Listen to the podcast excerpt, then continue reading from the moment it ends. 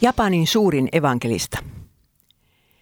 Miten monta kertaa minä lähetinkään Japanista lämpimän ajatuksen Johann Sebastian Bach vainalle. Hän nimittäin kuuluu niihin Herran pyhiin, jotka vielä kuoltuankin puhuvat, tarkemmin sanottuna laulavat. Jokaisen sävellyksensä loppuun Bach kirjoitti sanat Soli Deo Gloria, yksin Jumalalle kunnia. Ja toden totta, kyllä Jumala on saanutkin niistä kunnian. Mutta Johan Sebastian ei itse saanut sitä kunniaa, jonka hän olisi kirkkomusiikistaan ansainnut. Hänen sävellyksensä menivät nopeasti pois muodista. Matteus Passiotakin esitettiin vain kerran, minkä jälkeen se unohtui sadaksi vuodeksi. Mutta Bach oli sävellystyössään uskollinen saamalleen näylle, eikä kulkenut muotivirtausten mukana. Vähänpä hän tiesi pääsevänsä muutaman sadan vuoden kuluttua Japanin suurimman evankelistan asemaan. Miten monta kertaa minä istuinkaan jossain Oosakan mahtavassa konserttisalissa satojen japanlaisten keskellä, Bahin passiota, oratoriota tai kantaattia kuuntelemassa. Jokainen konserttivieras seurasi laulujen sanoja ohjelmalehtisestään sekä saksaksi että japaniksi. Me muut lähetit emme ole koskaan pystyneet kokoamaan sellaisia kuulijamääriä omiin kokouksiimme.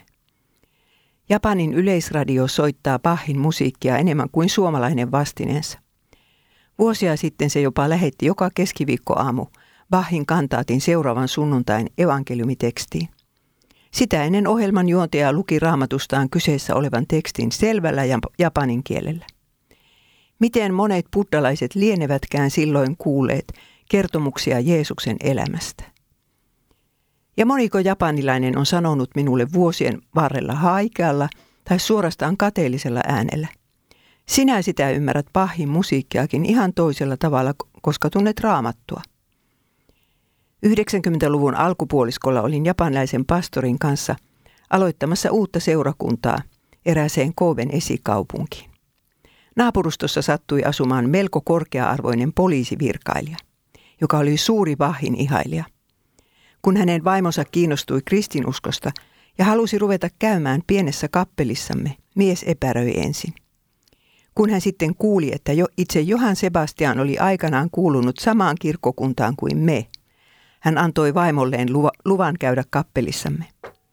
Eivät kai ne mitään pahaa voi siellä opettaa, jos kerran Bahkin oli luterilainen. Tulos oli se, että ensin kääntyi vaimo kristityksi, sitten kääntyi poliisimies itsekin ja sen jälkeen vielä heidän tyttärensä.